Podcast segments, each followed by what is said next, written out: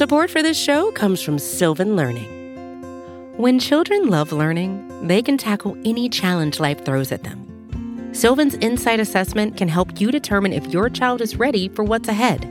It can also identify gaps in learning and point out areas that could be of concern for your child so they can tackle what's to come. And right now, it's the best price of the year at $29. Go to sylvan29.com to learn more and get your child's assessment for only $29. That's S Y L V A N 29.com.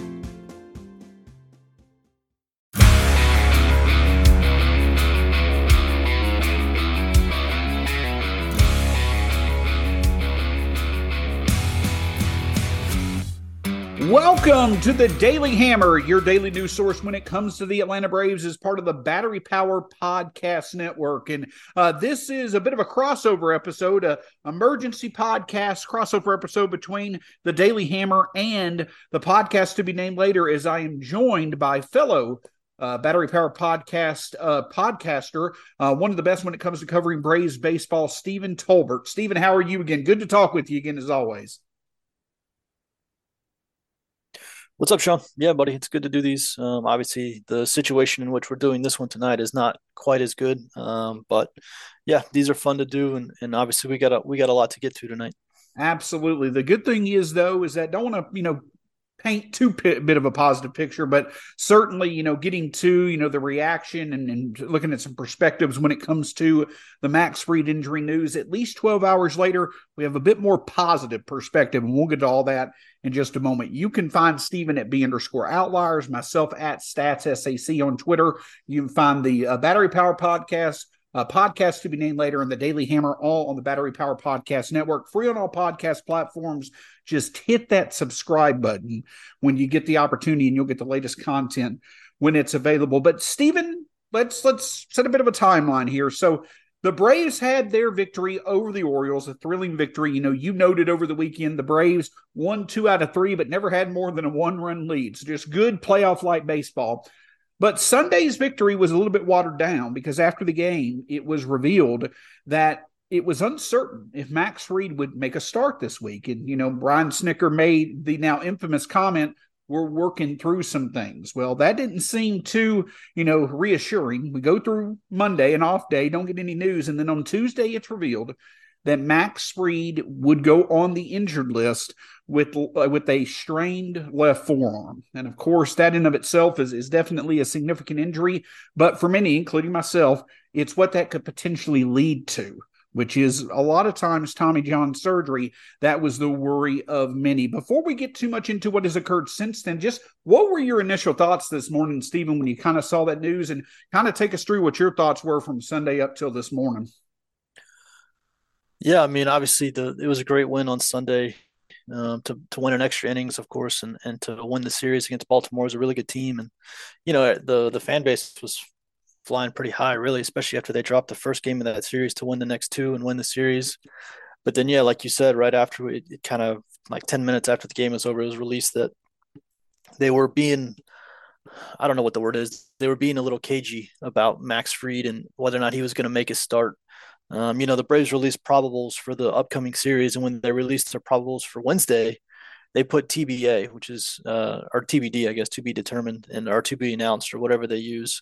Uh, but Wednesday was Max's normal day, so when that came out, obviously everybody wanted to ask Brian what's going on. They asked him. He gave a very, you know, uh, wishy-washy answer, kind of a non-answer, and of course that led to all sorts of speculation. And then you know, you just, just kind of hope maybe he's dealing with a blister. He's had blister problems, or he's got, you know, his hamstrings a little sore or something.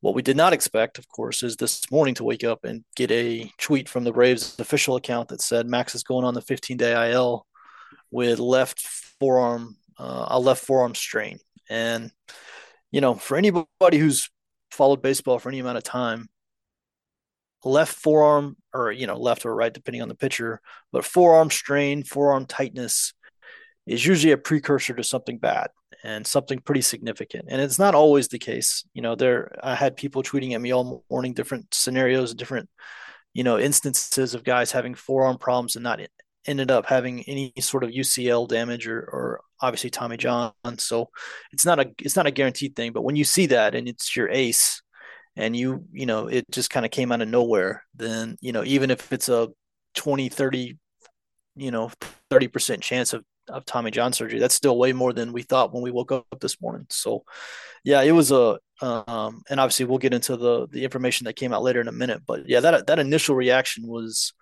I mean, it was it stunk. I mean, I, I don't really know what to say. You know, Max is one of the probably top two or three most indispensable players on the team, right? I mean, Spencer Strider is obviously a very good player, but um, he's a very good pitcher and, and can definitely lead a rotation. But it's so much different when you have him and Max out there at the same time. So, yeah, even if this doesn't end in Tommy John surgery, this is going to be a long injury. I mean, he's going to get shut down for at least a couple weeks, if not longer, and then it's going to take probably a month to ramp him back up. So, you know, he's going to be out for a while. And again, even if it doesn't end in Tommy John surgery, that that that stinks just in it in and of itself. Absolutely. And, so, yes, and, and the news that we got as the day goes on, which we'll detail in just a moment, you know, that's not to take away from, you know, the significance of what's going on. To um, Stephen's point, as good of a start as the Braves have had this season, and, you know, the fact that they are, you know, now winning, I believe, 5 nothing against the Red Sox and, you know, as good as much of a division lead as they have, absolutely for a team that clearly has World Series aspirations this year, Max Fried truly is perhaps the most indispensable player of any, uh, especially with how special he's been this year, how special we know he's been in the postseason. So it's less than ideal to see the fact that he now is going to have his second IL stint of the year, but it's going to be even longer this time. But let's get to the news that is a bit more encouraging. About an hour or so after the news broke this morning, many were speculating what was going on. You know, what were the details? You know, I, I made the comment and, you know, talk with some of the uh, fellow uh, uh, battery power uh, bloggers and podcasters, you know, what does this mean? I didn't see flexor tendon like we usually see. Well, it was revealed by Mark Bowman on Twitter that the x-rays the good news is that the braves didn't see anything that indicated this was headed towards tommy john surgery the x-rays the you know the, the the views that they had had of the elbow it looked like everything was structurally in place and then a bit more encouraging and and i told stephen before we did this podcast something that i can't remember in recent memory happening, Max Fried himself actually spoke on the situation. He talked about that late in Friday's start. He felt that something was not right. He did not feel, eh, he felt a little bit of discomfort that was a bit different from the usual soreness. Came in Saturday morning, said that he still was feel, not feeling right. And he mentioned to the trainers, you know, something needed to be looked at. It's at that point that they looked at everything and found the strain, but also found that everything was in place. So, what I want to make sure is understood is that this came directly from Max Fried, Stephen, and you usually don't get to talk to the player who the injury occurred to. You also usually don't get the same day that you hear the injury occurs that everything is structurally fine. I know that a lot of times in these situations, teams want to be as positive as possible, but this seems a bit different. In in other words, Max himself mentioned he truly felt that they were able, able to catch this early on and they're going to get it squared away before it leads to any type of significant damage. While we can't guarantee that, his comments, the x rays, all the information we've gotten this afternoon, it certainly seems as that's a possible outcome more at least than we thought it could have been with the information that we had this morning. Do you agree on that sentiment? I, I, don't feel that this takes away from the significance of what occurred, but I will admit I feel a lot better now than the, how I did 12 hours ago. Yeah, I mean, the fact that there's nothing in the imaging that shows any sort of damage to the UCL is the big deal, right? Because you know the the forearm strain is you know there's a lot in the forearm. It could be the muscle. It, it could be a lot of different things.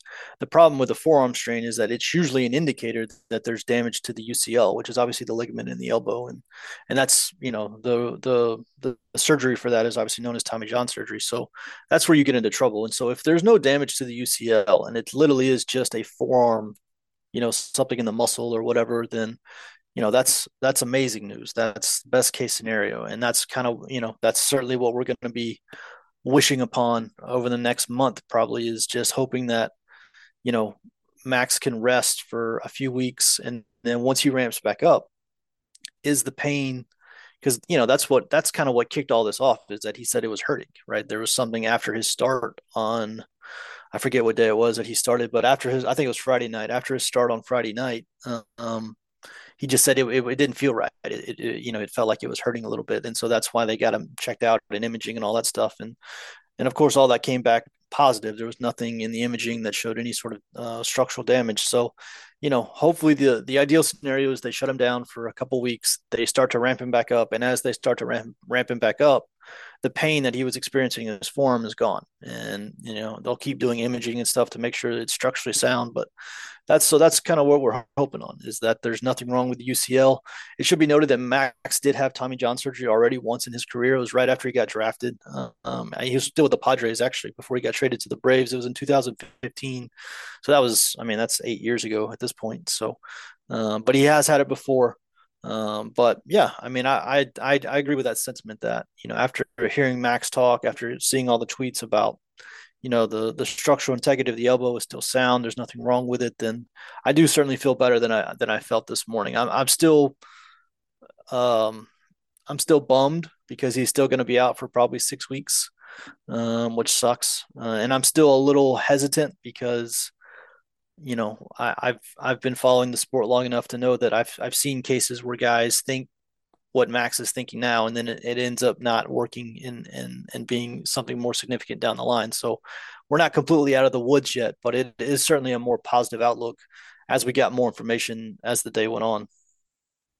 Yeah, and in a lot of situations, Stephen, to your point, you know, when you hear you know the latest news about what's going on you know you'll hear about the athletes who you know the, the x-ray did show some concerning stuff. You know they're going to take time before surgery to maybe see if rehab could help to maybe see if they can get a second opinion. Just want to make it clear that's not the case in this situation. They're legitimately based off the opinion of max himself as well as the braves as well as the beat writers there's not anything of concern. There was no structural damage at all. So don't mean to repeat myself but that's what sets this apart from a lot of normal situations. So probably better than a lot of situations. But to Stephen's point, you know, still not out of the woods. It's just going to depend on how the muscle heals and we go from here. But now let's get into the impact of what all this makes. Stephen, uh, you had mentioned six weeks. I think that that probably is a, a best case scenario. I was going to probably shoot for probably after the All Star break, which would put it, you know, his uh, time back in about two and a half months toward the middle of July. The point is that the Braves now are looking at months before Max Fried is back instead of days or, or a week to week situation. So, of course, that means that they now are going to have two spots, two spots that they had hoped were filled by a 20 game winner, the only 20 game winner in the majors last year, and the second runner and the runner up for the NL Cy Young last year. That's two huge shoes to fill. You're not going to fill those shoes, obviously, with your internal options. But for the Braves right now, it's all about piecing together, you know, four to five guys that they can release rely upon. So if you're looking at potentially the All Star break before Max Fried is available, where do you start? You got Strider, you got Morton. You're hoping Elder can, you know, have himself a good season. But where do you start when it comes to putting the pieces together for this starting rotation for the foreseeable future? Yeah, I mean, you always go internal first, right? Every team, when they have injuries, the very first thing to do is go internal options, right? And so, you know, you have Strider and Morton and Elder already in the rotation, kind of as, as your three um, solid options. None of those guys are going anywhere. So now you got to fill two spots because you got Max out and you got Kyle Wright who's out, like you mentioned. And so, you know, the Braves do have three options down in the minors and um, and Dylan Dodd, Jared Schuster, and Michael Soroka, who are all in uh, Gwinnett right now pitching. And um, one of them is going to have to come up unless the Braves want to do a bullpen game tomorrow. One of them is going to have to come up and pitch tomorrow because Dodd got optioned after the game uh, Thursday. Uh, he can't come back up unless there's an IL. Somebody gets put on the IL, and so the the general consensus is tomorrow is going to be Jared Schuster or a bullpen game because right now the Braves do have they have ten relievers in their bullpen and, and only three starters on the staff right now because of, of obviously these injuries. So, you know, 10 10 relievers. There was an off day yesterday. There's an off day Thursday. So, you know, a bullpen game is actually, this is actually a pretty good time to do it when you have this many relievers on the roster and you have, you know, book in off days around the game that you're, you're doing a bullpen game. So that's certainly an option. Um, the other option is Schuster, and so that's kind of where you go in the immediate, right? Is you just look at the internal guys. Um, I think there's a very good chance, and I know I know fans will be happy about this, but I think there's a very good chance we see Soroka. Um, by the time the Braves get to the Texas series, I think in the middle of the month, I think like May 16th or something like that, the Braves are going to actually have to have five starters again. They, they play five games in a row, and obviously that's when you need five starters. So, you know, they're going to have to make decisions pretty soon. Obviously, they have to make one decision tomorrow for tomorrow's game. And then after that, it'll have to be, you know, they'll need five starters here in about 10 days or so. So, or less than that, probably about six or seven days. So, yeah, I think it's going to be internal early on. I think Dylan Dodd has shown probably the most promise in terms of him and Schuster um, Schuster's probably been the most inconsistent. Um, I think people are most excited about Soroka, obviously, because he's got the history of being able to pitch at this level. Um, you know, if you watch his starts in Gwinnett, he looks like a guy that hasn't pitched in three years, right? I mean, his, his command is rusty. You know, he's just got a lot of rust on him, and that's that's perfectly normal. Um, that's that's very natural. That's why they're taking him so slow. And I, I do think they'll be. I don't think they're going to rush him. I think they would. Honestly, I think they would rather use Dodd and Schuster in the in the interim until they're confident Soroka is ready. I don't think they're going to rush him. Um, but I do think you'll see him. I do think we'll see Soroka at some point when Max is out. So, you know, those three are the the names. There's a couple other guys like Gwinnett that are lesser known that could potentially help. Um, but yeah, it's it's so early in the season. It's tough to do trades. There are some free agents out there that I guess we could get into, but you know, that would just kind of be throwing crap against the wall and seeing what sticks. Um, but yeah, I, I think probably early on, just uh, I would the internal, the three internal guys, Dodd, Schuster, and Soroka are going to be where they look. Absolutely, and and it is exciting, and we'll get to Soroka in in just a moment. But I, you know, another thing that plays into this, um, uh, Stephen, is first off, you know, Max Fried, kudos to him, right? You know, a lot of times you would see pitchers who, even if they had, you know, probably the level of discomfort he had on that Friday night after, you know, late in the start, a lot of pitchers would try, probably have tried to pitch through it. You know, I don't want to assume anything on anyone, but we've heard that before. But Max Fried knows his body well enough, knows what it's been like before to have this type of surgery. Kudos to him for mentioning something and, and knowing that it needed to get checked out. And, and, hopefully that right there is, is the move that, you know, could save this from being disastrous. You know, we'll see in time, but certainly want to, you know, make note of that as well. But the other thing that I'll mention, Stephen, is that I think another thing that's kind of helping the Braves here is that they've have gotten off to such a good start, mainly because of their offense. And and I think that if there's, you know, there's few teams in the majors who could weather this storm. You know, I don't know if the Braves are going to continue to win at the rate that they're winning right now, but losing a 20 game winner, losing a Cy Young runner up, the Braves offense right now is clicking so well that I still think they could at least win at a rate that would allow for them to keep a comfortable lead in the National League through the All Star break. But I also think that that plays a part in them taking it slow, working itself out, not doing anything drastic because they know they're going to be without that type of talent for a long period of time. How do you think the Braves start in, their division lead, even though it's early in the season, plays into their decision making of how to approach being without Wright and Fried? Yeah, it certainly helps. I mean, you just have a built-in buffer. I mean, you have a built-in, you know, you've got some house money to play with.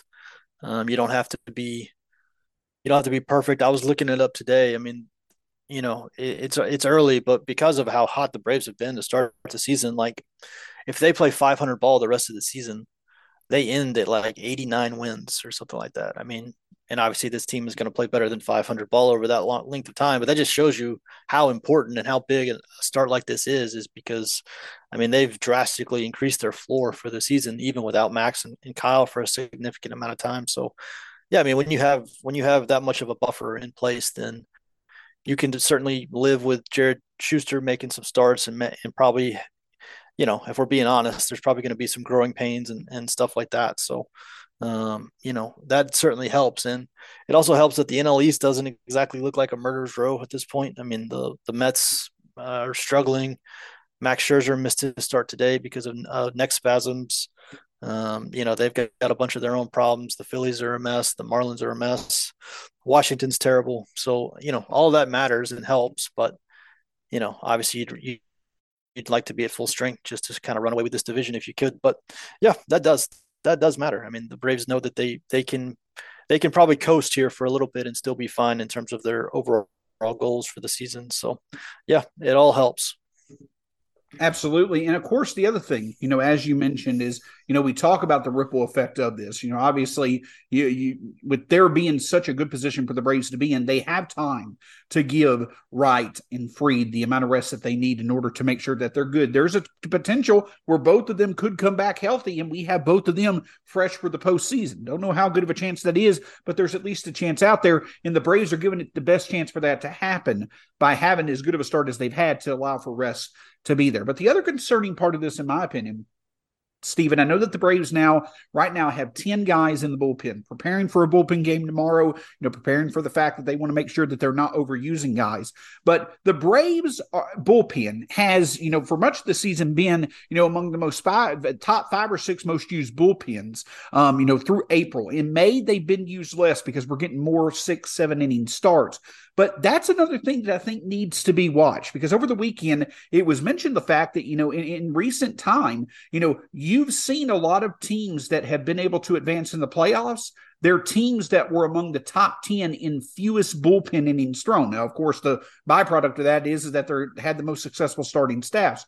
But I think another thing that really is going to be watched, and I think the Braves are on top of this, is making sure they don't overuse their bullpen because we've already been through a stretch where we've seen some bad bullpen play. It just becomes a thing to watch where you don't want to overuse the bullpen. How big of a concern do you think that is as we try to work out the starting rotation um, early here in the month of May? Support for this show comes from Sylvan Learning. As a parent, you want your child to have every opportunity, but giving them the tools they need to tackle every challenge, that takes a team. Now more than ever, educational support tailored exactly to what your child needs can make all the difference. That's why parents have trusted Sylvan Learning for 45 years as the ultimate teammate in their child's educational journey, instilling in them a love for learning and a passion for reaching the next level. And Sylvan's Insight Assessment can identify gaps in learning and areas that could be of concern for your child. It's a 360 degree view into your child's learning that you can't find anywhere else and helps ensure that your child didn't miss something in school that might put them at a disadvantage in the future. And right now, it's the best price of the year at $29. Go to sylvan29.com to learn more and get your child's assessment for only $29. That's S Y L V A N 29.com. Hey, this is Scott Galloway, author, professor, entrepreneur, and most importantly, host of the Prop G podcast. We got a special series running on right now called The Future of Work, where I answer all your questions on surprise, the future of work. Questions including what are we missing when we work remotely, or how do we handle work life balance when a major opportunity comes knocking? From the provocative to the technical, we're offering insights you won't want to miss. So tune in to the future of work, a Prop G Pod special sponsored by Canva. You can find it on the Prop G Pod wherever you get your podcasts.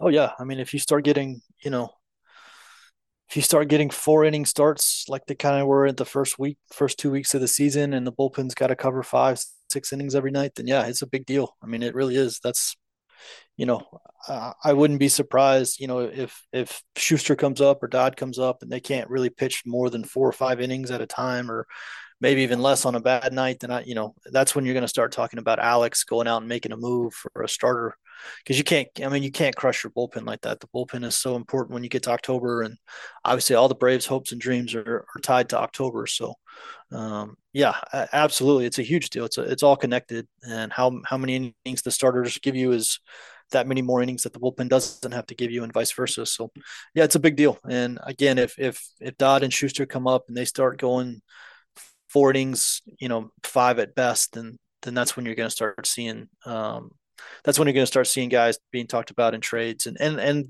luckily enough, it'll be far it'll be far enough along in the season where where trades can actually happen. You know, trade it's tough to make trades in May, but you know by that point we should be into June, and the bad teams know that they're bad and they're much more willing to talk talk deals than they probably are at this point. And we, we can go into it. I think it's pretty obvious for anybody listening, anybody who covers the Braves, follows the Braves, that, you know, now, yes, arms are a, a, much bigger need for potential trades at this year's trade deadline. I think we're still a bit too early on to really speculate about names, but, you know, we talk about who potentially could replace um, you know, uh, Fried and um, a Wright. But I also think the spotlight comes on a, a, few other players. For one, it comes on Bryce Elder, who has been absolutely incredible so far this year. And, and you're starting to see the underlying, you know, statistics those peripheral statistics come closer to the surface statistics where it's actually showing he's throwing good. His slider's been among the best in baseball. But now, Stephen, the, the need for him to be a guy who can go out there, you know, give you a quality start every game, the importance of him sustaining what he's done so far this year, it becomes even more important. Just your thoughts on him continuing to have the success that he's had, even if he does regress a little bit, you know, your confidence in him being a guy that could put the Braves in a position to win every time out. Yeah, Elder is, you know, Elder's tricky because his he's he's obviously having a great start to his career. He's got like a two something ERA and in 70 innings or so to start his career, but you know the peripherals don't always match, and they have matched this year. Um, he does give up a lot of hard contact. Um, the good news is he gives up a lot of hard contact, but most of it's on the ground and Chris and I talk about this a lot, but you know, um, you know, when pitchers get the ball on the ground, it, it it cures a lot of ills, and it's you know it's the exact opposite. Obviously, when you know when hitters hit the ball on the ground, it's it's bad for them, and obviously when pitchers get the ball on the ground, it's good. And you know, if you give up a lot of hard contact, that's obviously a negative. But if most of it's on the ground, then you can kind of get away with it, and that's kind of what we've seen from Elder so far. And I do think it's a little bit of smoke and mirrors. I don't think he's a two ERA guy. I think he's probably more of a high three ERA guy when it's all said and done. But yeah, I mean, it's been huge. I, I don't know how much I expect of, of it to continue. I don't know how fair it is to expect him to continue to pitch like that. I, I think, you know, I think he's really good as a five starter and, and you can do much worse than him as a five starter. You know, if you start expecting him to be more of a, a three or four, then it gets a little tougher, I think, for his skill set. But hey, as, as long as it keeps working, then, you know, you can't really question it. But I, I would be I would be cautious about expecting much more from him, and and I would even maybe be prepared for a little bit of regression. Um, but you know that's not his fault. It's not his fault that Max got hurt or Kyle got hurt. You know you can't ask a guy to be more than he is, and and again, like I said, if, if that starts to happen, if you start to see some of these young guys falter a bit, then that's when we're going to move into some you know some some trade deadline talk. Absolutely. And and so Bryce Elder, you know, obviously you're expecting Strider and, and Morton to be um, you know, the guys that they are. You expect for them to be able to put you in position win. You expect um for Elder, hopefully, even if he regresses a bit, to be a guy who could do the same. And then you're just hoping you can get the best from whatever you get from um uh, uh Jared Schuster, Dylan Dodd, and of course Michael Soroka. But but looking at you know the, the offense, I think is also something that comes to light because now the, the offense is there. The bullpen is going to be important, but the offense is really there in, in, in needing to carry this team. I think through a very tough May and through June as well, and it really puts the spotlight on one guy who I know you and Chris have talked about. I've talked about that's Austin Riley. Now, Riley's not really starting to put a lot of hard contact together. He's not starting to just absolutely break out of his slump. But before Sunday's game, I believe that he had had a six game hitting streak, eight hits over his previous six games. Tonight already has a walk and a run. I do think that you're starting to see him get a bit more comfortable at the plate.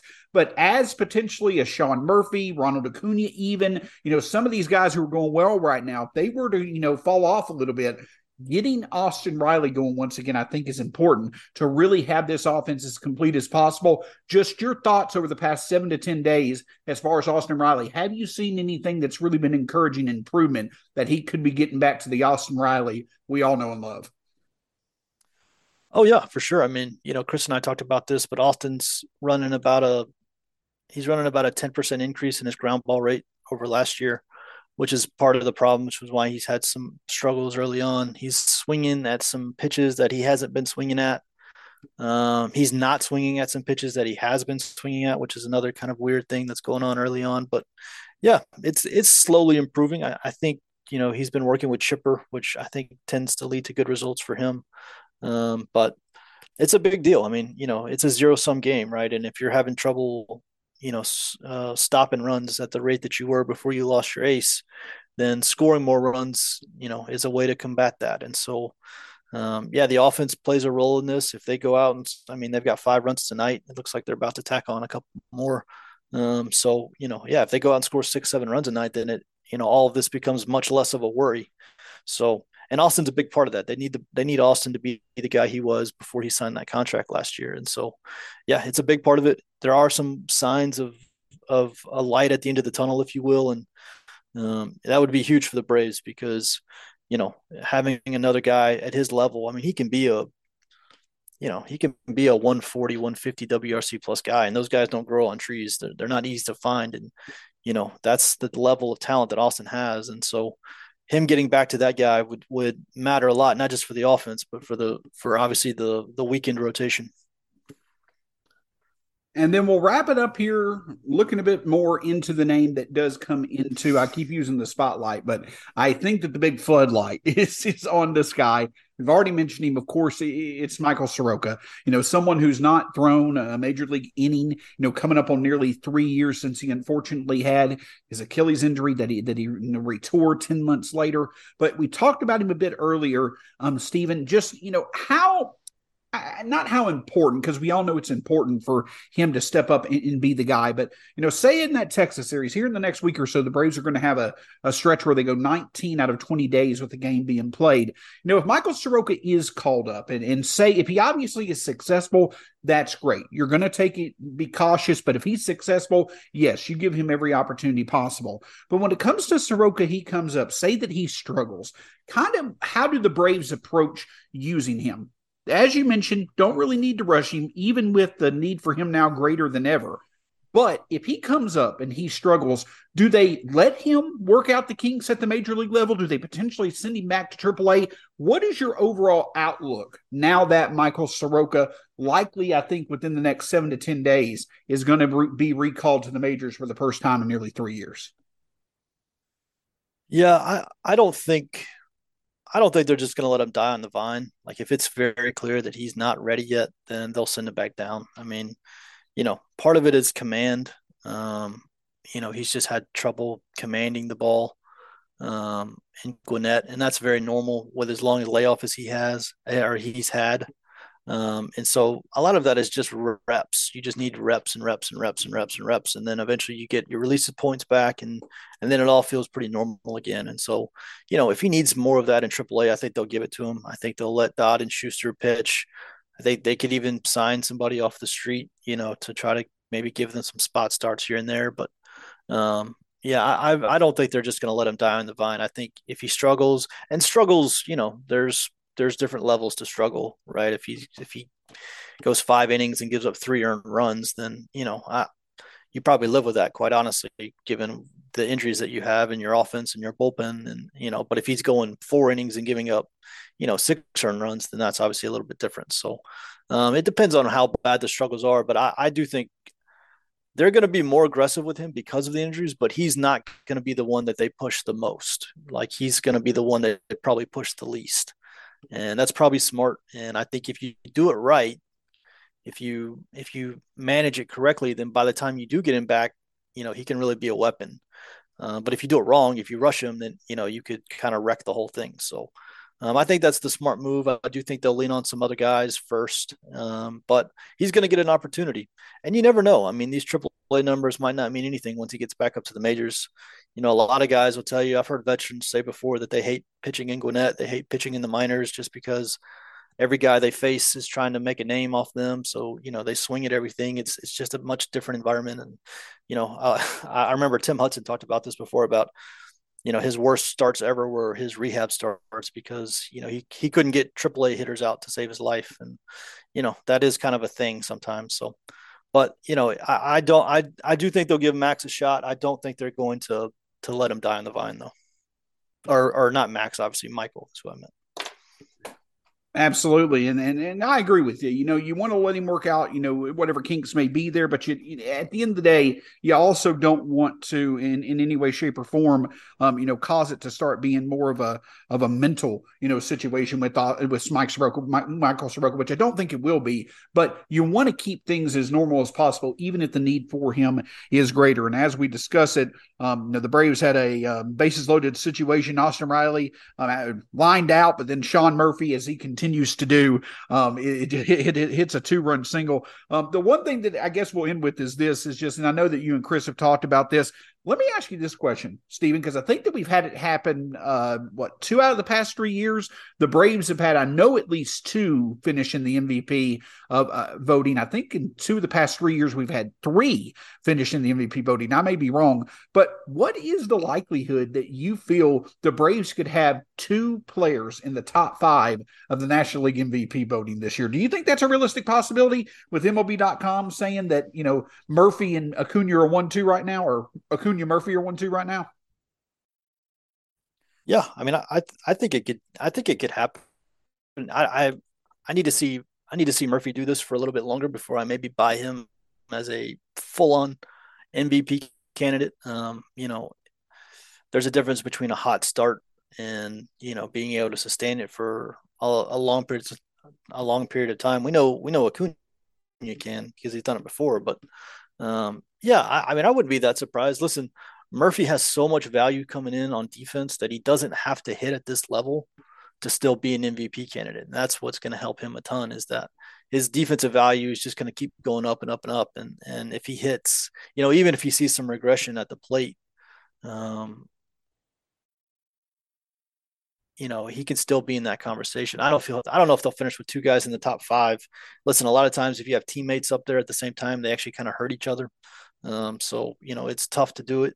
The Cardinals did it last year actually with with Goldschmidt and Arenado, but um, but yeah, I mean that'd be fun, you know. But I wouldn't be surprised if somebody else. I mean, you know, I wouldn't be surprised if Matt Olson or even like Austin Riley. Uh, you know, I I do think you know tonight he's got to walk in two lineouts. Um, you know, I, I think he could get back in there. I wouldn't be surprised if, if Murphy maybe dropped down a notch. I don't I don't know if he's quite this good. He's been so amazing. You know, I don't know if he can sustain this for a full season, but you know what? It's fun to watch, and I'll I'll enjoy it as long as it lasts. It's pretty opportune that you mentioned the Cardinals after the recent news that you know we've seen them in the news about when it comes to Willson Contreras and how they were considering going disaster. Murphy versus Contreras. Hey, the end of the day, you've got to give it to Alex Anthopoulos. He is constantly opportunistic and, and uh, obviously a, a, move that many thought were surprising. I don't think necessarily many thought that it was a wrong move to make, um, but one that you know not many were expecting. Uh, Sean Murphy's, uh, you know, not only his impact at the plate, but obviously his impact on the pitching staff. Um, it's it's been awesome. But now I know that we discussed many more things besides Max Fried, but the overall thing is, you know, just from what we've uh, seen, you know, to Stephen's point, probably looking at a minimum of six weeks. Again, as the day has gone along, more positive news about the fact that nothing is structurally wrong. Hopefully, that will continue to be the theme, and we'll be able to get Max back sooner rather than later. But, Stephen, do you have anything else for us as we wrap up this edition of the Daily Hammer? No, it's just been a, I've been following the game on my phone as we've been talking, and obviously the Braves are, are dog walking the, the Red Sox at the moment, so that's always fun. Uh, but yeah, it's still a really good team. Um, regardless of what happens with Max and Wright, it's still a really good team, and um, they've got a ton of depth, and obviously the depth is being tested. But you know, this doesn't derail their season by any stretch. It's just going to make it a little bit more difficult, and you know, it, it will be it'll look different than it probably it was supposed to. But they still got a ton of talent, and, and Alex, as we know, is always active at the deadline. So um, I wouldn't be surprised if they made a move of some sort in, in July to kind to, to kind of bolster the rotation. So still a very good team and still a lot to play for. And the good thing about it is, is that this is opportunity. You never want opportunity like this to come this way, but this is an opportunity for the Braves to see what they truly may have. And can Elder sustain, you know, to some level what he's done? What can you get for Dodd and Shuster over an extended period of time in the rotation? What can you expect from Soroka? And then the byproduct of Fried and Kyle Wright being out, if they can come back healthy, is that they'll both be fresh. They won't have, you know, the innings on them this year like other team starting pitchers will. So there could be many positives that come out of this. This. Hopefully, you know, it maintains that that you know glass, half full type approach. But there could be a lot of good that comes out of this in time. The main thing though is just hoping that Fried and also Kyle Wright come back healthy as ever. Stephen, it's always a pleasure to talk with you.